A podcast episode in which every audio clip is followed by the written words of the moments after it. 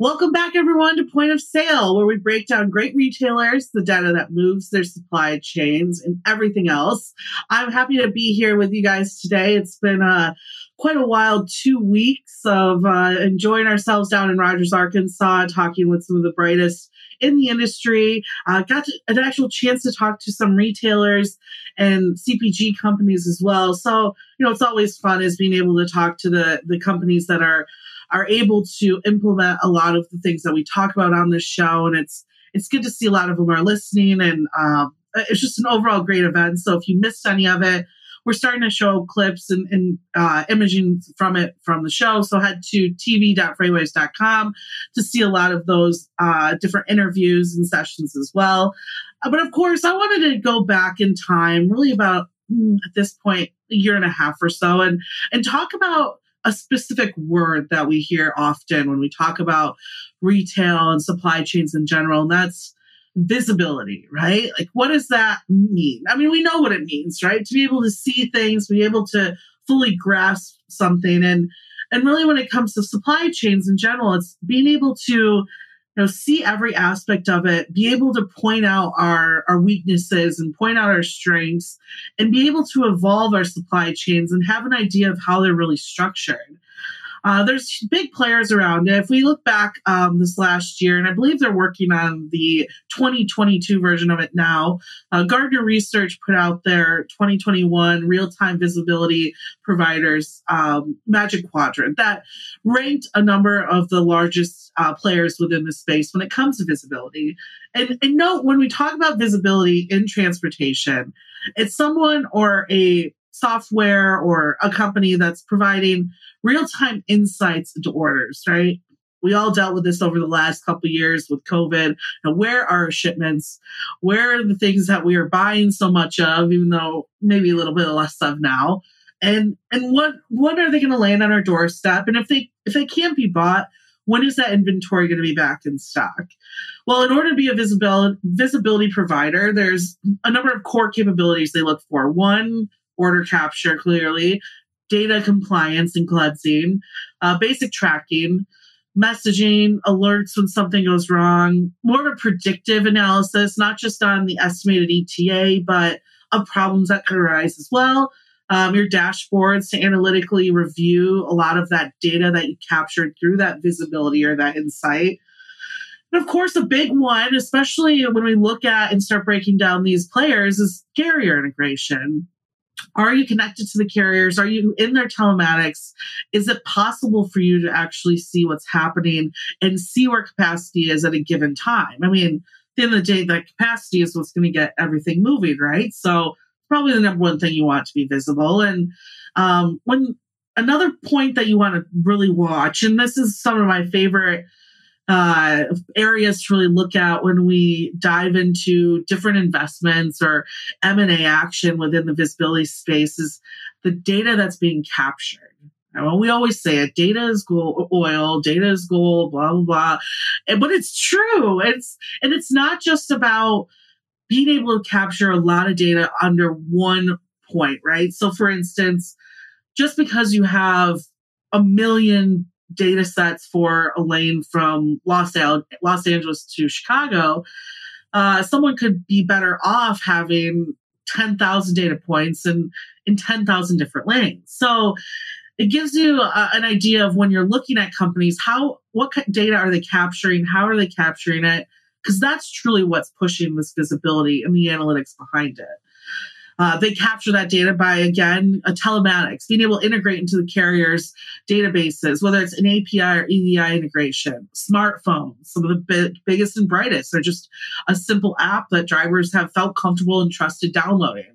Uh, hardware, right? Trackers, companies like Tive, uh, who actually, you know, have that hardware on the trucks and aren't making a guess. They know exactly where uh, their shipment is, but they're also collecting the data of that transit uh, documentation. I mean, that's a huge one. Uh, the, the simple BOL or POD that you see, that right there is a, a piece of data that can be used to further visibility within a supply chain. And actually, fun fact while doing research for this too, um, most of our tracking up until about 1844 was done by mail, which, uh, if you think globally, takes quite a long time.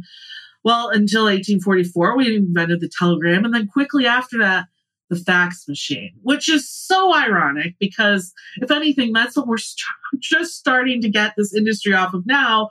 What, more than 150 years, if not 60 years later? So uh, it shows you when we talk about technology in the space how far behind we are. Now, I want to talk about some of the big players before we dive into our guest today, because our guest actually has to do with a lot of what I'm excited for in visibility space, and, and actually uh, the, one of these players as well. So the first we're going to look at is Descartes, um, really MacroPoint.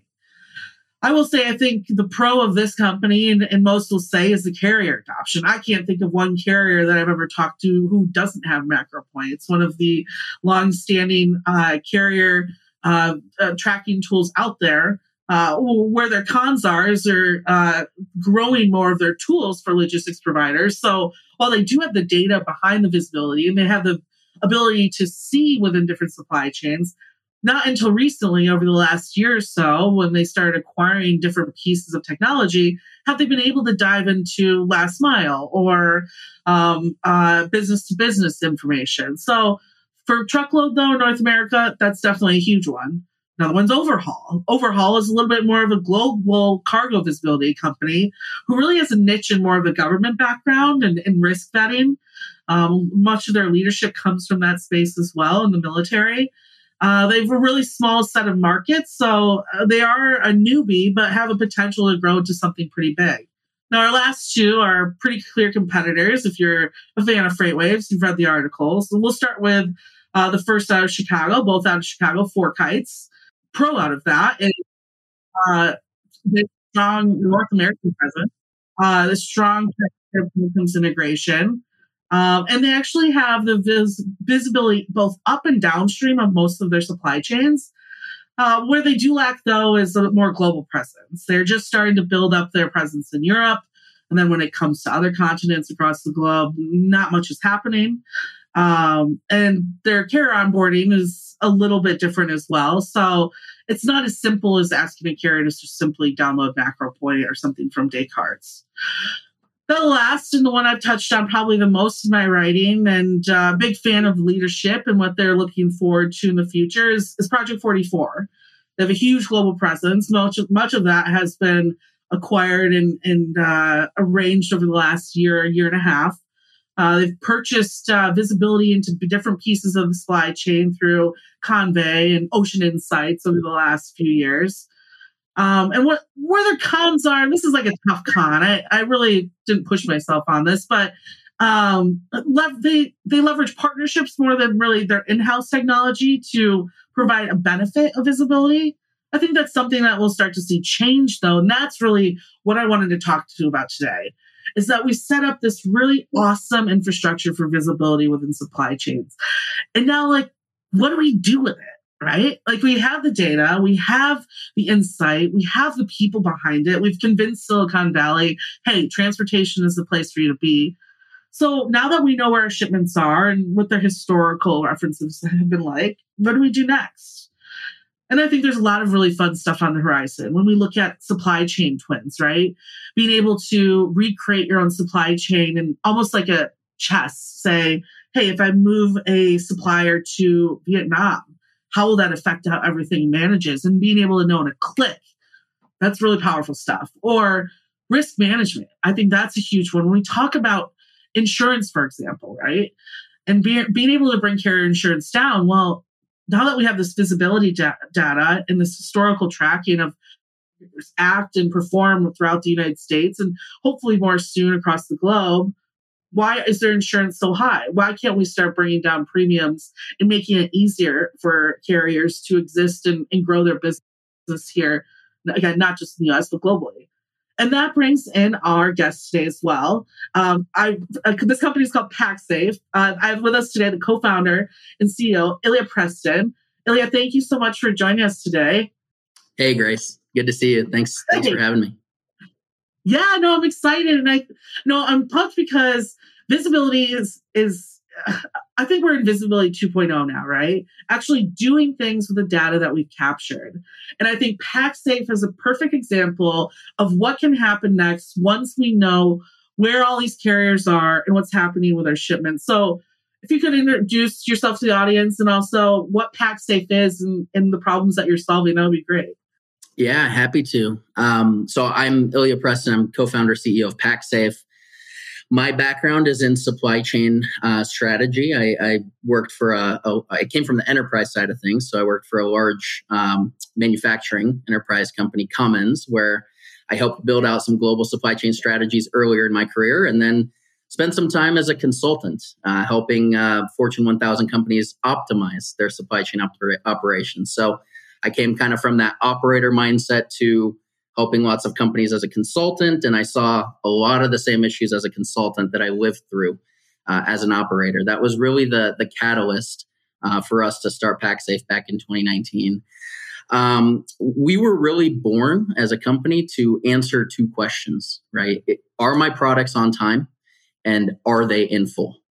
Um, so we are a supply chain technology company that provides location and condition monitoring through the B2B supply chain for a number of different companies and, and enterprises that are shipping uh, sensitive, temperature sensitive, time sensitive, valuable uh, items. Obviously, you know, to your point, Visibility 1.0 ha- has been here for some time. Um, there are lots of companies that that put a dot on the map and, and kind of tell you where your shipment is and, and what the relative condition of those products are. The way that we kind of differentiate ourselves in this um, pretty pretty busy space is number one, we we're hardware agnostic. So we view the hardware, the IoT part of this, as relatively commoditized. Um, and, and, we we really see that differentiator in that what you referred to as visibility 2.0, right? Being able to answer kind of the, the how and the why, the context around the data. Um, which brings me to point number two is we contextualize the supply chain data. Um, we can essentially not just answer where something is or, or when something happened, but how and why those adverse events happen to begin with. And that brings me to point number three.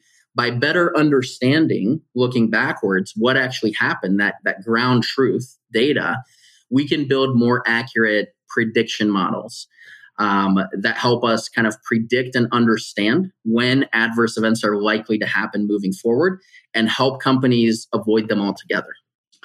That's amazing. And I think that's that whole 2.0 step is right. Like what where what's the context of it so that we can learn in the future, right? Like we learn from history and now it's time for our industry to learn from the data of our history. And uh, speaking of data, where exactly do you pull uh, your existing data to to make these um, guesses and these assumptions on the on the overall transit? Uh, is it through integrations? Is it all hardware? Where do you where are you able to pull that? Yeah, that's a great question. I'd say there are three primary data sources. So, first and foremost is the IoT itself, the hardware that we have. I can actually pull one up here. Um, so, an actual hardware device, and we have a reusable and a one-time use device that we offer. Or, as I mentioned, we you know we we we go hardware agnostic. So, if if companies have hardware that they already are comfortable with and and want to continue to use, we can add value beyond that. Outside of IoT, uh, we look uh, we we bring in third party data like traffic, weather, you know, fleet and flight and, and marine data as well. And then uh, we also integrate and, and bring in partner data from various ERP systems, TMS platforms, um, et cetera. So uh, company specific, shipment specific, lane specific data. And these three different buckets the IoT device data, the third party data, uh, and the the ERP, the the TMS data help us build that cause effect relationship between the three different buckets. We have various models that we build and, and deploy um, that help us understand those relationships between these different data sources and, really paint a very accurate and consistent picture of what is causing various events to happen. Interesting. And what what exactly are these events? Like, what are different events that you're helping your customers solve for today and, and help uh, lower the risk of, of shipments and I assume lower waste as well? Yeah, that's right. So, I mean, these events can be bucketed into losses, right? Uh, actual product loss. It could be product damage, right? Product uh, that that is comes in and it's broken, it's damaged, or there's temperature, humidity issues for perishable products, for for products like drugs or vaccines or food and beverage.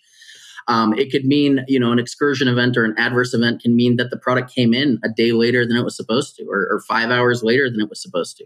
That creates a ton of downstream operational inefficiency for for both the enterprise that's receiving the goods and then the downstream effects of of the operations that are happening with, to those goods and obviously to the customer base that's ultimately receiving those goods. So it could be anything from product not arriving on time, uh, product arriving in a suboptimal condition and, and can't be um, used as intended. Um, I'd say those, it, it all ties back to those two preliminary questions that we answer, right? Are my products on time? Are they in full? Anything that stands in the way of those two answers to those questions being yes, we would consider an adverse event. Awesome. And I would still consider your company a startup, right? Uh, you guys are in this phase. You just raised 1.5 million with um, some of our favorites here at Freightwaves. We talked about Project 44 early in the episode, and Jett McCandless is a part of that. Uh, Peter Rentschler, who's the CEO of uh, Metafora, was a part of it as well. And um, of course, Value Chain uh, Ventures and um, Venture 53. Uh, so you, you got some really, really great partners ahead. Uh, who are you currently serving? Uh, it, what markets or customers are you currently serving? And are, is there any other markets now that you're looking forward to enter with that new capital behind you? Yeah, so I'd say today we primarily service um, f- four markets. Um, one is is healthcare. Uh, number two is food and beverage, and those are, are very interrelated, right? They're both tied to perishability and essentially goods that are sensitive to temperature, humidity, and time throughout the lifespan of the shipment. Um, healthcare, food and beverage, we have a market uh, with service providers that sell into those two markets specifically. So that could be 3PLs, that can be carriers, that can be TMS providers or IRT platforms or cold chain packagers that all sell into those two markets. Um, that's the third one is, is the kind of the service provider into the perishable space. And then the last one, which which is actually quite a bit different, um, it's the oil and gas space. Um, oil and gas is is a very interesting industry. They've they've got a uh, a couple of um, pain points, more so around I would say more traditional track and trace types of pain points.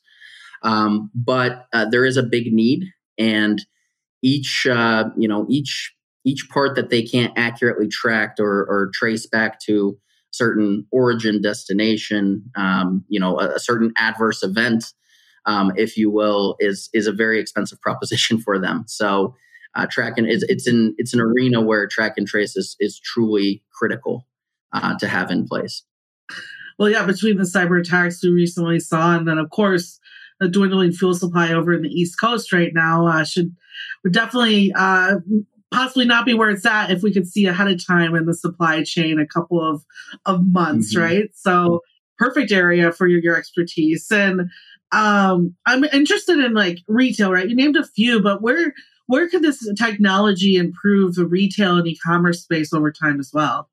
Yeah, that's a good question. So, I, I, mean, we primarily service the B2B enterprise space, but that's not to say that we don't impact retail, right? We, um, at the end of the day, our, our tier two customers uh, are retailers in, in, a lot of cases, and, and we help them reduce product loss, we help them improve operational efficiency, and we help equip them with the data and intelligence that they need to help optimize their supply chain decision making looking forward. Um, oftentimes, a lot of the retailers that are in our network that are kind of our, our tier two customers are um, are retailers uh, that purchase food and beverage, right? That that bring in a lot of food each and every day, food like tomatoes and lettuce and things that uh, are susceptible to temperature and humidity excursions. And if you think about it from a consumer lens, I can go to Kroger tomorrow, I can go to Walmart and pick up some lettuce and and it could look perfectly fine but then i can bring it home and a day later it's no longer edible right? And, and i as the consumer I'm not very happy about that. Um, yeah. and obviously that then goes back on that particular retailer i might not shop there anymore. Same thing happens with with the retailers, right? If if they accept certain goods and they think they're fine to the touch, uh, you're not going to know as a receiver of a, a truckload of lettuce if that lettuce was frozen for three hours at some point in the shipment. You're not going to know that until a few days later when that lettuce is no longer crunchy or, or good or changes colors. So it's important to have that data so that you can proactively address any of those inefficiencies that are kind of going to come and result from having food spoilage downstream right so you can kind of save yourself the headache of having the the customer uh, issues and having customer complaints you can su- save yourself the headaches of waiting an extra week or two to file those insurance claims and, and basically rec- recoup the money. You can save time by by placing a uh, you know a, a reshipment or, or, a reorder right away and make sure that you have enough supply to satisfy your customer demand ahead of time. That's really where we see a big impact on the retail market is is really with those tier two customers that are selling a lot of food and bev um, and they obviously want to make sure they're putting the, the most high quality products on the shelf for consumers to consume. I love that. And, you know, for all of our game changers here in retail, whenever you come on the show, I like to play a quick game with you as well. Um, really just to see what your consumer habits are and how they are mm-hmm. changing or maybe haven't changed since the last couple years. And the first one is one of my favorites. Uh, it's, I always get mixed answers for this one, but for you, are you still grocery shopping, especially knowing that you have this tracking information, know what's ha- happening behind the scenes, right? Are you still buying groceries in store or do you use an app for at home delivery? Mm, I get yelled about this a lot um, by my girlfriend, but I, I pretty much use an app for pretty much if if there's an app for something and I can outsource it, I'll, I'll typically outsource it. Um, I, I actually it probably didn't happen until well into COVID. I, I used to buy, uh, get things through an app, everything except for for actual like produce, right? So if I was going to pick up oranges and bananas and, and lettuce, I want to go pick it out myself. And I want to feel it. Yeah. And I want to choose between this avocado or that avocado. I want to give it a good squeeze. So that has definitely changed, I think, over the last few, um, probably the last year or two. Uh, but I do have go to places that I'll only buy my produce from. So if it's anything that's fresh, that's pr- I'll typically stick with like Whole Foods. Um, but then for the majority of my grocery shopping, I'll still use an app. I'll probably go through Kroger, Walmart, or, or something of the sort. Love that. Uh, here's another one. Um, are you still seeing movies in the movie theater, or do you just watch them on demand, or wait till they get on demand?